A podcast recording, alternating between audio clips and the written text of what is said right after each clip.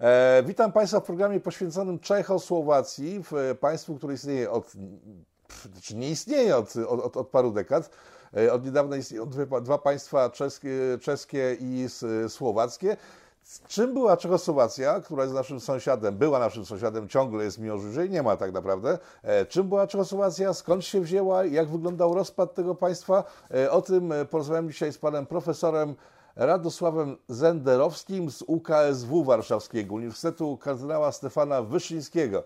E, panie Radosławie, skąd się wzięła Czechosłowacja?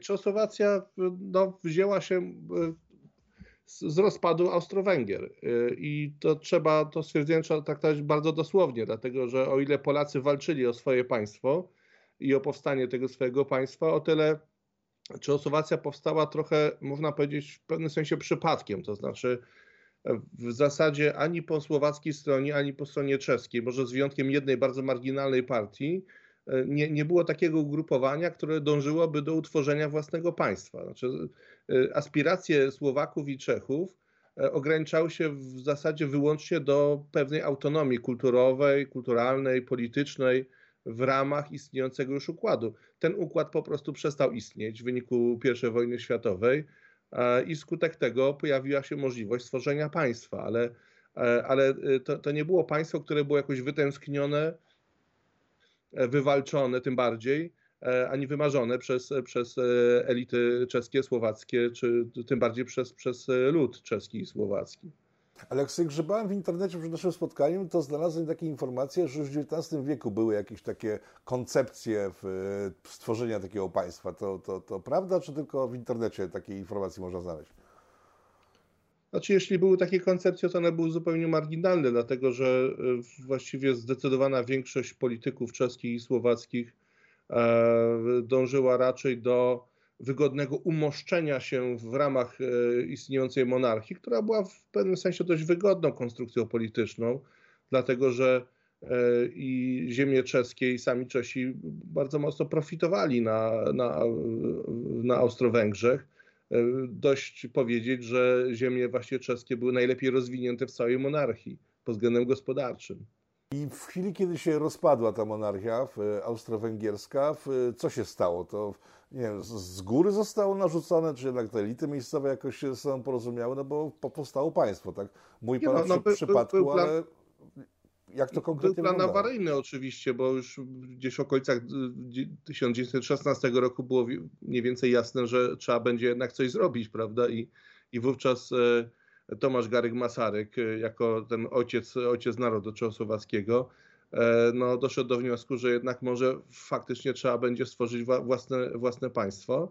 I, to, i, to, i to ta Czechosłowacja, która powstała w, w, w październiku 28 października 1918 roku, powstała w takich dość niefortunnych okolicznościach. Jeśli mówimy o, o relacjach e, czesko-słowackich, to trzeba pamiętać, że właśnie wówczas e, na rynku Starego Miasta w, w Pradze E, strącono e, figurę Matki Boskiej. E, I to było odebrane przez stronę słowacką jako taki akt wrogości wobec katolicyzmu, podczas gdy Czesi traktowali to zupełnie inaczej. To znaczy dla nich właśnie ta figura Matki Boskiej, która była dominującą w tej, w tej strefie publicznej, oznaczała symbol panowania austriackiego. Jak się różnią kulturowo te, te, te, dwa, te dwa narody? Bo tak Słowacy są bardziej katoliccy, w, e, Czesi, jeśli już to protestancy, tak? jeżeli w ogóle można u nich mówić o e, znaczeniu religii. Znaczy, to jest daleko idące uproszczenie, dlatego że Słowacy są narodem też e, podzielonym konfesyjnie. Oczywiście dominuje katolicyzm, ale też są bardzo silne wpływy E, e, religii luterańskiej czy kalwińskiej, prawda? I duża część elit słowackich tamtego okresu wywodziła się właśnie z tego nurtu protestanckiego. Więc w tym sensie jest to, jest to uproszczenie, chociaż faktycznie większość społeczeństwa słowackiego to, e, to, to katolicy.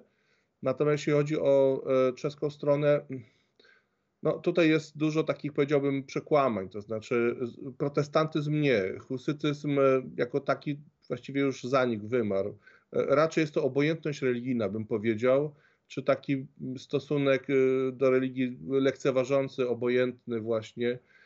Chociaż to też trzeba na to patrzeć regionalnie, to znaczy jak się jest na Morawach i jak się jest w zachodnich Czechach, to są dwie różne sytuacje. Na Morawach kościoły w niedzielę są pełne, a w zachodnich Czechach są puste, pozamykane, tak? I e, Także to też sama Republika Czeska jest bardzo mocno zróżnicowana pod tym względem. Oczywiście ten, e, ten katolicyzm morawski ma taki e, posmak, taki trochę polski właśnie, taki ludyczny, trochę folklorystyczny, taki bardzo wiejski, niemieszczański, ale on faktycznie żyje. Nie? I to jak, jak się jest na Morawach w niedzielę, to, to, to widać, że że, że, że to funkcjonuje. I to, co mnie bardzo, mi się bardzo osobiście podoba, to to, że przy wielu parafiach e, na Morawach funkcjonują winoteki, to znaczy takie miejsca, gdzie można napić się wina na przykład, nie? I, i to, to są jakieś salki przyparafialne, gdzie się rozlewa to wino.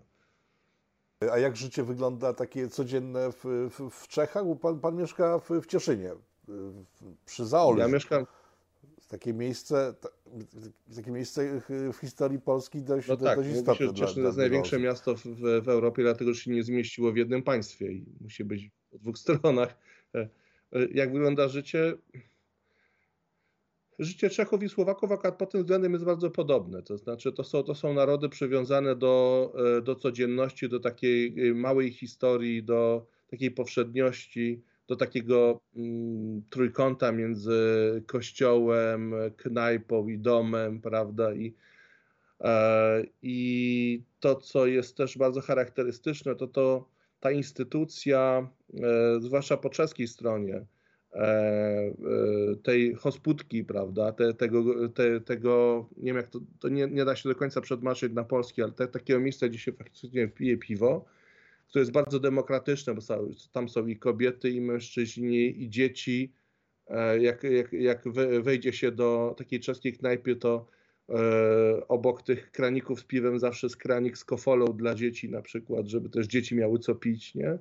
To jest takie miejsce spotkań kofola. Kofola to jest e, taka polo koktajl, albo inaczej, to odwrotnie powinno być właściwie polo koktajl powstała z kofoli to jest e, taki socjalistyczny pomysł na to, żeby zastąpić e, Pepsi-Colę i Coca-Colę. E, notabene bardzo udany, dlatego że akurat Kofola przetrwała przemiany ustrojowe i cały czas bardzo dobrze się sprzedaje. Zanim przejdziemy do tych przemian ustrojowych, które, jest, które są głównym punktem dzisiejszego spotkania, przyszła druga wojna światowa. Czechy zostały rozebrane przez Niemców, Polaków i Węgrów E, ale w chwili, kiedy się wojna skończyła, znów powstało państwo czeskie, e, czechosłowackie. Kto wtedy za tym stał?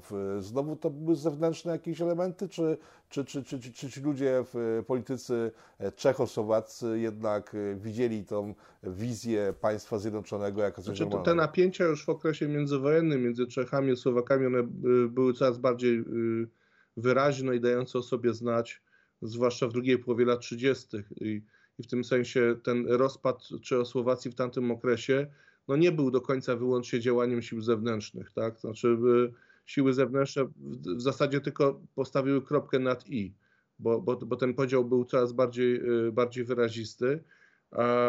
I no, brał się z takiego przekonania, a może inaczej, z takiego zawodu ze strony Słowaków, że to nie tak miało wyglądać, że to miało być wspólne państwo. Tymczasem Czechosłowacja jawiła się i Słowakom, ale też zjawiła się na zewnątrz jako takie państwo czeskie poszerzone trochę na, na, na wschód o jakieś ziemie, które trzeba dopiero ucywilizować, którym trzeba dopiero nadać jakiś taki rys bardziej europejski. E, to był taki dziki wschód po prostu, tak, z perspektywy czeskiej, ale też tak się jawił Zachodowi, tak, i, i to elity słowackie, które były bardziej, tak powiem, refleksyjne, doskonale zdawały sobie z tego sprawę i E, no to był taki powód, dla którego no, chciały budować swoją podmiotowość, tak? I, i, I tutaj jedyną taką drogą do budowania była, było żądanie autonomii w ramach, w ramach państwa czechosłowackiego wówczas. E, Słowacja w czasie wojny kolaborowała bardzo z, z Niemcami. Jak do tego doszło, że tak, tak, to, tak to się potoczyło? Znaczy i tak i nie, dlatego że tylko część elit słowackich kolaborowała z Niemcami, ale tylko dlatego, że w zasadzie nie było innego wyjścia, bo no, nie było alternatywy w tamtym czasie, tak. No, e, e, i, ale druga, druga część, no ta część, która była związana z tym słowackim powstaniem narodowym, e, to, to, to była wcale nie niemała część elit słowackich, która, która chciała mimo wszystko powrotu do, do Czechosłowacji, przy czym na nowych warunkach, bardziej sprawiedliwych dla ich perspektywy dla, dla, dla Słowaków. Tak? No i kończy się wojna i ta Czechosłowacja się odradza, mimo tego, że przed wojną, jak Pan mówi, były różne ciśnienia, e, w trakcie wojny duże różnice, ale po wojnie jednak Czechosłowacja jako taka znowu, znowu zaczyna istnieć. No zaczyna istnieć, bo życzą sobie tego przede wszystkim e, Czesi, część elit słowackich, e, ale to jest Związek Radziecki, który, który jest jakby zainteresowany w tym, żeby nie, nie było takiego napięcia między, między Czechami i Słowakami który też e, nie, nie życzył sobie chyba dwóch odręb, odrębnych państw w tamtym okresie, ale to był e, taki czas no, stosunkowo krótki, dlatego że no, znowu dochodzi do pewnych napięć przecież w latach 60. Pojawia się praska wiosna, która okazuje się być de facto domeną czeską i to Czesi postawili się przeciwko komunizmowi.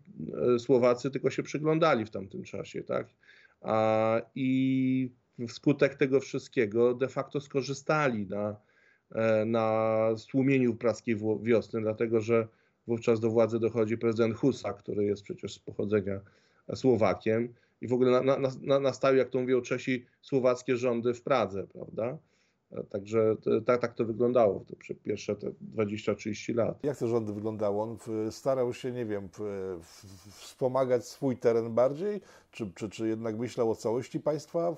Znaczy, Husak myślał, za, za, był Słowak i myślał po słowacku, tak?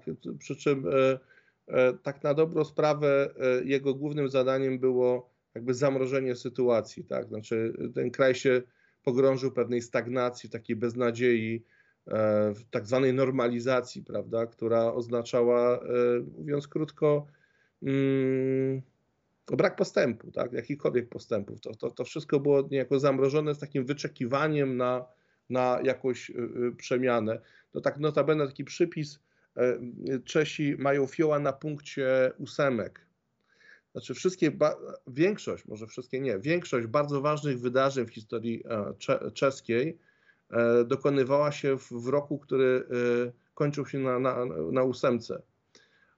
I w rok 88 był takim momentem, kiedy Czesi z taką wielką nerwowością wyczekiwali jak, jak, jak, jakiegoś wydarzenia, prawda? Bo wcześniej był 68, był 38, był 1918, 1848 i tak dalej, i tak dalej. E, potem tłumaczono to ten rok 1989, że to był tak naprawdę rok, który się spóźnił o, o 12 miesięcy. No ale ten 89 przyniósł jednak ogromne zmiany, tak? E, rozpada się Czechosłowacja w efekcie tych zmian, e, mimo że chyba niewiele osób tego potrzebowało tak naprawdę do szczęścia, bo jak, jak patrzyłem sobie na e, informacje o dzisiejszych nawet badaniach wśród Czechów i Słowaków, to Słowacy raptem w jednej trzeciej się cieszą z własnego państwa, a reszta z chęcią by sobie wróciła pod, y, znaczy do, tego, do tego połączonego tworu. Jak, jak, dlaczego doszło do tego rozpadu? W badaniach, które były prowadzone w 1990 roku, wychodziło na to, że e, tak mniej więcej co 15, już uśredniając y, Czechów i Słowaków, obywatel Czechosłowacji chciał w ogóle podziału. Co 15, czyli to było gdzieś w okolicach nie wiem, 7%, prawda? To się niewiele zmieniło nawet do, do roku 1992, w którym, e, po którym nastąpił ten rozpad, ale trzeba tutaj zrobić jeden bardzo istotny e, e, przypis, mianowicie jak pytano Czechów i Słowaków, czy chcecie mieć osobne państwa, czy inaczej jesteście za utrzymaniem federacji, to zdecydowana większość była za utrzymaniem Federacji Czechosłowackiej. Była za tak zwanym wspólnym państwem. Problem polegał na tym, że zupełnie inaczej Czesi i Słowacy wyobrażali sobie wspólne państwo. To znaczy, dla e, Słowaków wspólne państwo miałoby przybrać postać konfederacji takiej dość luźnej dwóch narodów, e, czeskiego i słowackiego, podczas gdy dla Czechów e, wspólne państwo oznaczało de facto państwo unitarne, w którym może już nie istnieje naród czechosłowacki, który wcześniej został zadeklarowany i zadekretowany konstytucyjnie, ale że istnieją dwa narody, niemniej jednak w państwie unitarnym. I, I o to się rzecz rozbijała. To znaczy, Słowacy potrzebowali większej autonomii, z którą Czesi nie byli w stanie się pogodzić, tak? nie byli w stanie dopuścić takiej myśli. Nie? To chyba jest ciekawy okres. Tak, w tym czasie rozpada się Jugosławia. Tak, tak? znaczy. E, dziś, dziś, dziś wiemy, że za rozpadem Jugosławii stały mocarstwa zachodnie, które się obawiały dużego, niezależnego e, państwa, więc po prostu do, dołożyły do tego swoje, e, swoje ręce. W przypadku Czech nie było takiej sytuacji. Jak wyglądały polityczne elity cze, czechosłowackie albo czeskie, słowackie w, na chwilę przed tym rozpadem? Mhm. Do pewnego stopnia było podobnie. To znaczy, o ile Jugosławia była takim państwem, które miało się rozpaść w interesie do przynajmniej dwóch państw, tak, e, tutaj, a zwłaszcza, a zwłaszcza Niemiec, to e, jeśli chodzi o Czechosłowację, to po pierwsze ważny jest faktycznie ten kontekst, to znaczy rozpadają się dwie e, też wielonarodowe federacje, czyli Związek Radziecki i, i Jugosławia i, i Czechosłowacja w roku 92 jest świadkiem tego, tego, tego wszystkiego. Jest takie przekonanie w ogóle wśród elit y, politycznych y, czechosłowackich, ale też w ogóle na Zachodzie, że, że nie ma miejsca już na, e, na państwa takie wielonarodowe, że to jest jakby pewna konieczność historyczna w pewnym sensie. E, ale też trzeba pamiętać jednej rzeczy, że e, Czechosłowacja i to, w, to po latach wychodzi z poszczególnych dokumentów, jak się je analizuje, to było takie miejsce, w którym podzieli, podzieliły się tym terytorium e, Niemcy i Rosja. To znaczy Moskwa e, stwierdziła, że jest zainteresowana Słowacją, natomiast Berlin stwierdził, że jest zainteresowany Pragą. I to był taki układ, który zdawał się funkcjonować całkiem, powiedziałbym, bez jakichś większych przeszkód. Tak? I że widać było bardzo wyraźnie, jak w latach 90. Słowacja już była niemal na progu zawarcia unii celnej z, z wspólnotą niepodległych państw, prawda? Także to, to, to, to, to, to, to było jasne. I, I potem następował ten proces odzyskania Słowacji przez, przez Zachód, przez Unię Europejską. No, skuteczny, tak, ale, ale też bardzo, bardzo kosztowny i czasochłonny. W politycy czescy byli podzieleni, tak, bo Václav Havel, prezydent, nie chciał tego rozpadu, a Klaus z kolei w, w tym kierunku dążył. Dlaczego jeden z nich zwyciężył, E, mimo że no tak optycznie, jak patrząc z poziomu Polski, miał słabszą pozycję. E, to jest ciekawe, bo Václav Havel e, miał problem w ogóle z, wyborem na prezydenta, dlatego że no, był skutecznie blokowany przez słowackie partie w parlamencie czechosłowackim, które, gdzie dokonywał się wybór, wybór prezydenta, więc miał swoje powody, dla których mógłby się odciąć w ogóle od tego jak to niektórzy Czesi mówią brzydko, ogona słowackiego. Niemniej jednak e, Havel był idealistą i uważał, że możliwe jest e, zintegrowanie na nowo narodów czeskiego, słowackiego w wspólnym państwie. Natomiast Václav Klaus był takim do bólu pragmatykiem, e, ekonomistą, który wyliczył sobie po prostu, że o wiele łatwiej będzie przystąpić do Unii Europejskiej samym Czechom bez Słowacji, dlatego że Słowacja no, była jednak y, względem ziem czeskich zapóźniona gospodarczo, tak? I, i, i, jak, i, i, i z jego rachuby wynikało, że y, po pierwsze, y, po odcięciu tego słowackiego ogona można szybciej dołączyć do Unii Europejskiej. Notabene sam Klaus nie jest jakimś wielkim zwolennikiem Unii Europejskiej, jest jej wielkim krytykiem, ale myślał tutaj o Unii Europejskiej jako o rynku, po prostu wspólnym rynku przede wszystkim. E, ale też trzeba pamiętać, że to był też ten czas, kiedy Czesi stwierdzili, że mogą dołączyć do Unii Europejskiej bez Polaków i bez Węgrów. Także to, to, to było takie podwójne odcięcie się, nie tylko od Słowaków, ale także od nas i od Węgrów, gdyż e, taka była koncepcja Klausa w tamtym czasie. A czy Słowacja nie tylko zapóźniona gospodarczo, ale też z dużymi kłopotami etnicznymi, tam jest duża mniejszość cygańska.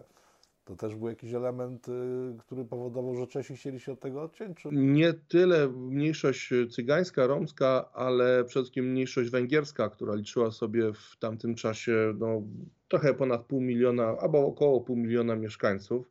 To dawało w, w granicach prawie 10% całej populacji. 10% to może nie jest tak bardzo dużo, ale z drugiej strony to była populacja, która była skoncentrowana terytorialnie przy granicy z Węgrami.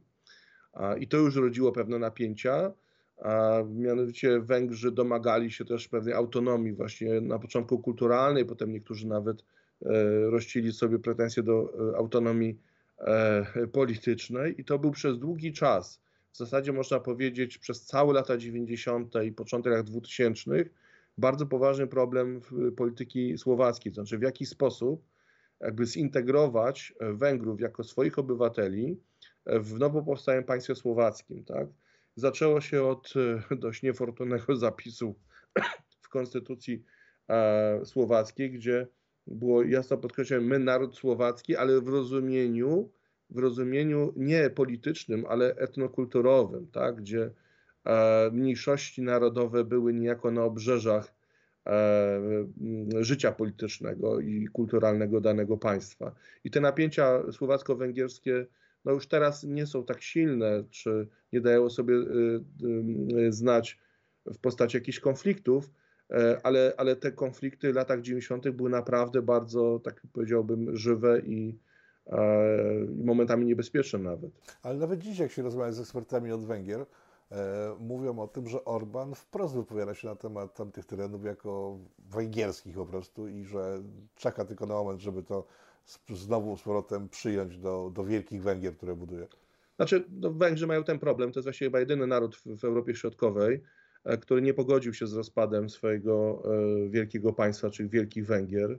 Słowacja, którą określa się w języku węgierskim Felvidek, czyli górna ziemia, dla, dla wielu Węgrów jest faktycznie cały czas e, takim miejscem bardzo mocno sentymentalnym, które Węgrzy w ogóle mają fioła na punkcie Karpat. To jest właśnie ciekawe. Naród, który jest zupełnie nizinny w tej chwili, nie ma praktycznie żadnych gór, ma niesamowite zamiłowanie do, do, do Karpat. I czy to Karpat właśnie słowackich, czy Karpat rumuńskich, to już, to, już, to już bez znaczenia. Natomiast e, jedną rzecz udało się e, Słowakom zrobić, to znaczy, nie wiem, czy tak powiedzieć zrobić, ale e, elity węgierskie na Słowacji, one się w pewnym momencie podzieliły.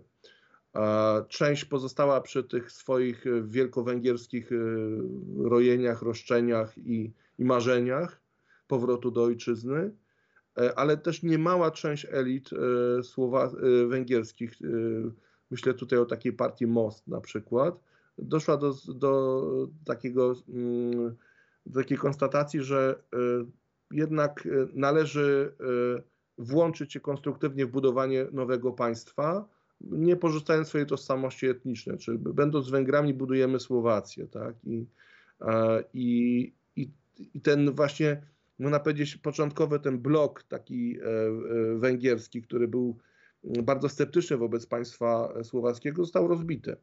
I w tej chwili niemała część Węgrów jakby przyjęła już do wiadomości to, że Słowacja jest niezależnym państwem i że oni są obywatelami po prostu państwa słowackiego, chociaż są Węgrami, tak? A Słowacy odbiją się wreszcie, bo przez te ostatnie dekady byli chyba najsłabiej rozwijającym się krajem byłych, byłych demoludów. Tak to wyglądało przynajmniej. Jak się jechało do, do Czech, no to widać było, że to prężnie działające państwo idące do przodu, a Słowacja no, wyglądała na taką zapuszczoną mocno. Znaczy to trochę może wynikać z, z, z położenia i ukształtowania terenu. Słowacja jest jednak państwem górzystym w większości, prawda? Ta południowa część, te, te niziny, które notabene właśnie zamieszkane są głównie przez, przez, przez, przez Węgrów, to jest, to jest jakby pewien margines państwa słowackiego.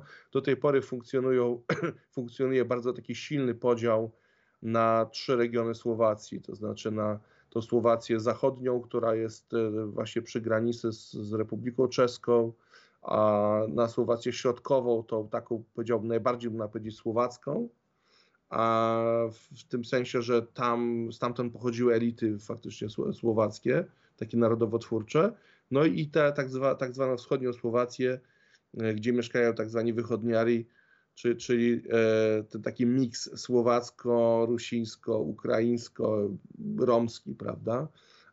I nawet po, po językowo się od siebie różnią, tak, te, te, te trzy regiony. Mm, ja mam takie wrażenie, że Słowacja, jakkolwiek zaczynała się rozwijać, to bardzo mocno jakby straciła w momencie wejścia do strefy euro.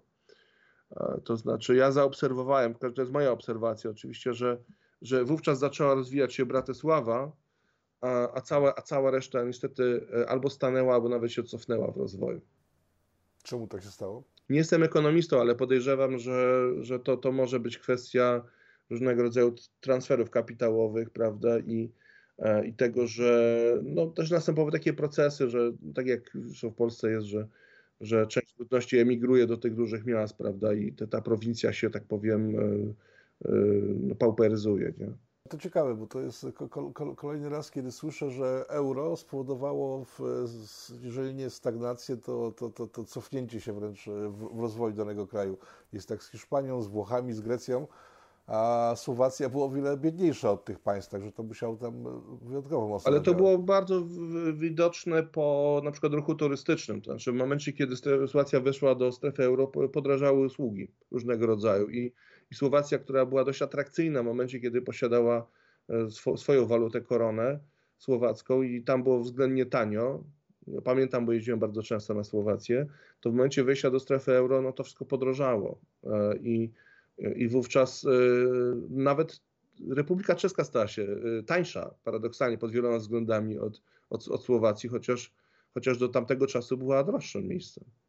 E, wracając do tego do momentu rozpadów, na ile prawdziwe są twierdzenia, że w Czechosłowacja rozpadła się, bo w, w politycy po stronie, w, było dwóch polityków, Klaus, nie pamiętam nazwiska Meciar, tego człowieka z słowackiej strony, Dokładnie, że każdy z nich chciał mieć własne państwo i to tylko chodziło o ich osobiste ambicje. To ile jest tu prawdy? No dużo, e, dużo, ale zwłaszcza myślę, e, rzecz dotyczyła Słowacji. Znaczy Słowacji faktycznie, Słowacy faktycznie mieli takie pragnienie posiadania autonomii. E, widzieli zresztą, że, że Chorwaci, Słoweńcy, Macedończycy, prawda, Bośniacy mają już swoje państwa, a oni go nadal nie mają, prawda? I, i, i uznali, że no, teraz jest ten właściwy, właściwy moment, kiedy można je zbudować. No, na, czele, na czele państwa słowackiego stanął wówczas Władimir Meciar. E, można powiedzieć, to był taki Łukaszenko e, w pewnym sensie Europy Środkowej, tak? bo bardzo podobny sposób myślenia o, o państwie, o narodzie, e, może bardziej okrzesany.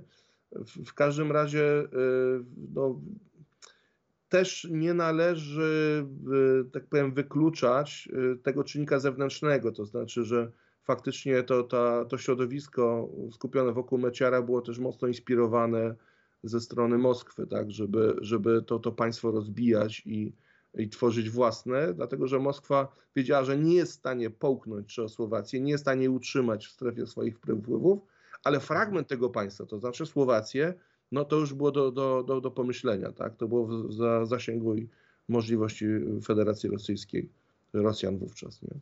A wiemy coś o tym, wiemy coś więcej o tych działaniach, które wtedy były podejmowane ze strony Rosjan? Znaczy wiemy tyle tylko, że o takich stanowiskach dy, dy, dyplomatycznych, o, o, propozycjach nawiązania właśnie tej unii celnej i, i tym podobnych działaniach. Wiemy, że rosyjskie służby wywiadowcze były bardzo aktywne na Słowacji w, tam, w tamtym czasie. Tyle, ale to, to chyba wystarczy. To znaczy też wystarczy popatrzeć na, e, na, e, na, na mapę Europy i, i, i zobaczyć, że, że ta Słowacja faktycznie no, no, no była do, do pomyślenia w kręgu interesów rosyjskich. Tak? I... Ale to paradoksalne tak naprawdę, że Słowacja, która najwięcej straciła na tym rozpadzie, e, najbardziej do niego dążyła, z tego co Pan mówi. E, no powiem tak, e, czy straciła? I tak i nie, dlatego że po pierwsze uzyskała podmiotowość, podmiotowość międzynarodową, stała się jednak członkiem Unii Europejskiej, stała się osobno członkiem NATO, czyli generalnie ta podmiotowość prawno-międzynarodowa, e, no to jest jakaś korzyść przecież, prawda? Notabene premier mm, Jan Czarnogórski, E, z Partii Chrześcijańsko-Demokratycznej, bardzo często powtarzał, że Słowacja też powinna, w kontekście przystąpienia do Unii Europejskiej, też powinna mieć swoją gwiazdkę na fladze europejskiej, prawda? To znaczy podkreślano to, że Słowacja chciałaby wejść do Unii Europejskiej i tu paradoksalnie integracja europejska e, zadziałała dezintegrująco, dlatego że e, politycy czescy i Słowacy uznali, że lepiej osobno wejść, prawda? bo będą wtedy dwa miejsca zajęte, a nie tylko jedno, nie? A, Słowakom bardzo na tym zależało, bo y, powiem tak, y, Słowacy właśnie XIX, XX wiek y, żyli w takim przekonaniu, że oni są jakimś, jakąś końcówką gramatyczną tylko tak naprawdę Czech, prawda? Jak mówiono Czechosłowacja, to zdaniem Słowaków to w, w umysłach wielu ludzi na Zachodzie ta Słowacja oznaczała taką końcówkę gramatyczną tylko, prawda?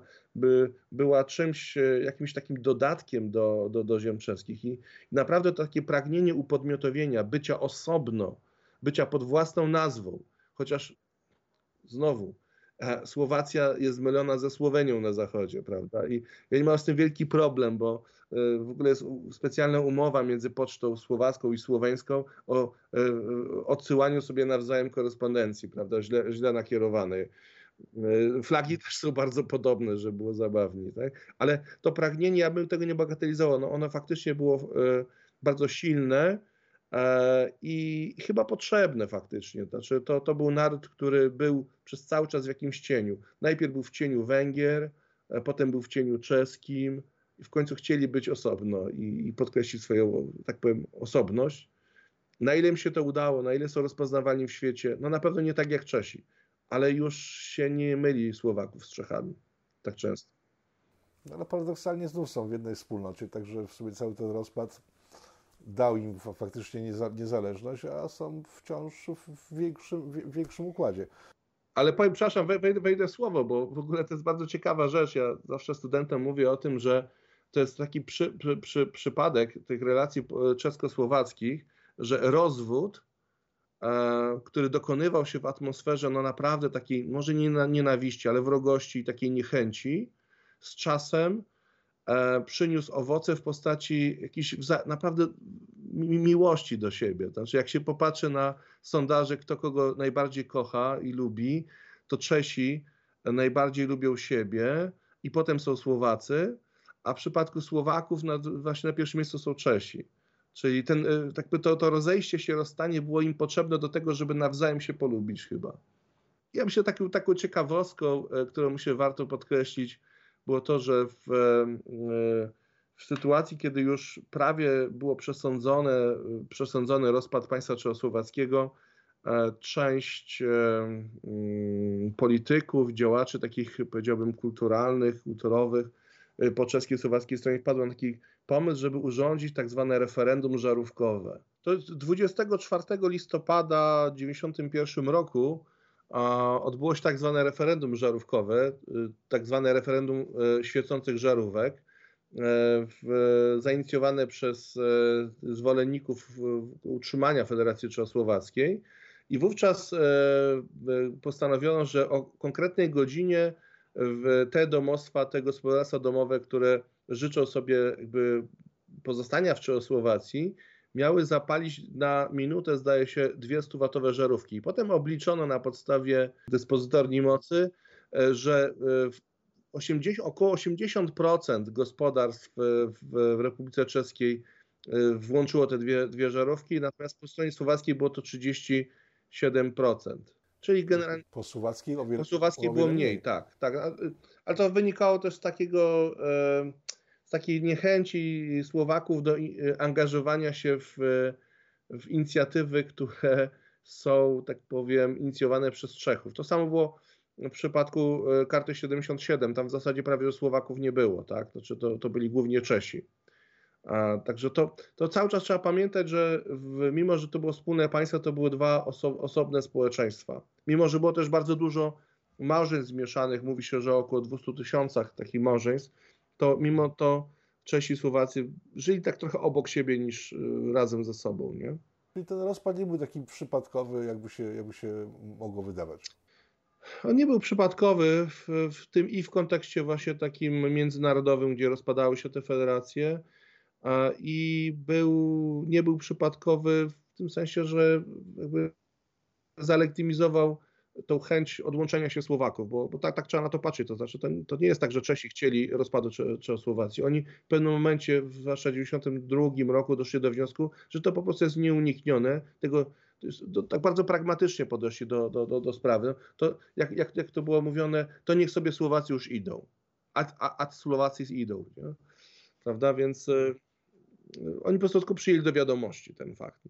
Wyczerpaliśmy temat rozpadu, czy coś jeszcze można poruszyć w tej kwestii? Nie, wydaje mi się, że takim też bardzo taką ciekawą rzeczą jest to, że jak wyglądało głosowanie w parlamencie za, za rozwiązaniem federacji, dlatego że w, w, na 300 głosów potrzebnych było 180. E, tak e, regulowała tę kwestię konstytucja, która też nie była dość precyzyjna w tym sensie, że w zasadzie e, rozpad czy podział państwa powinien dokonać się w drodze referendum. Tutaj zdecydowano się na ścieżkę parlamentarną i to minimum oznaczało 180 głosów na 300. Ostatecznie za podziałem federacji głosowało 183 osoby, czyli 3 osoby ponad ten limit. E, I przez długi czas trwały naprawdę bardzo zażarte batalie o te, o te, o te, te trzy głosy. To wcale nie było takie też oczywiste. Ale też trzeba jeszcze jedną rzecz powiedzieć, że jak się y, popatrzy do sieci społecznościowych, tam jest mnóstwo takich grup, które opowiadają się za ponownym zjednoczeniem Czechów i Słowaków. Że jest dużo takich wspólnych inicjatyw czeskosłowackich, medialnych, prawda, że, że oni, jakby te, te narody paradoksalnie po tym rozwodzie, one się jakoś tam zrastają, jakoś się lubią i, i, te, i nie ma już takiej, y, podłej atmosfery, jaka była w latach 90. Mhm. A jest w ogóle szansa na to, że się zjednoczą, czy to raczej są tylko takie inicjatywy? Myślę, że ze, ze, zerowa, to znaczy one się mogą zjednoczyć w sensie symbolicznym w odniesieniu do jakichś konkretnych spraw, ale e, no, premierem Republiki Czeskiej jest Słowak. Pamiętajmy o tym też, nie? W tym sensie jest to też taki akcent, jest ciekawy, nie? No dobrze, panie profesorze, dziękuję bardzo za spotkanie. Państwa moim gościem był profesor Radosław Zenderowski z Uniwersytetu Kardynała Wyszyńskiego w Warszawie. Mam nadzieję, że do zobaczenia. Dziękuję. Dziękuję, tematach. do zobaczenia. Dziękuję za uwagę.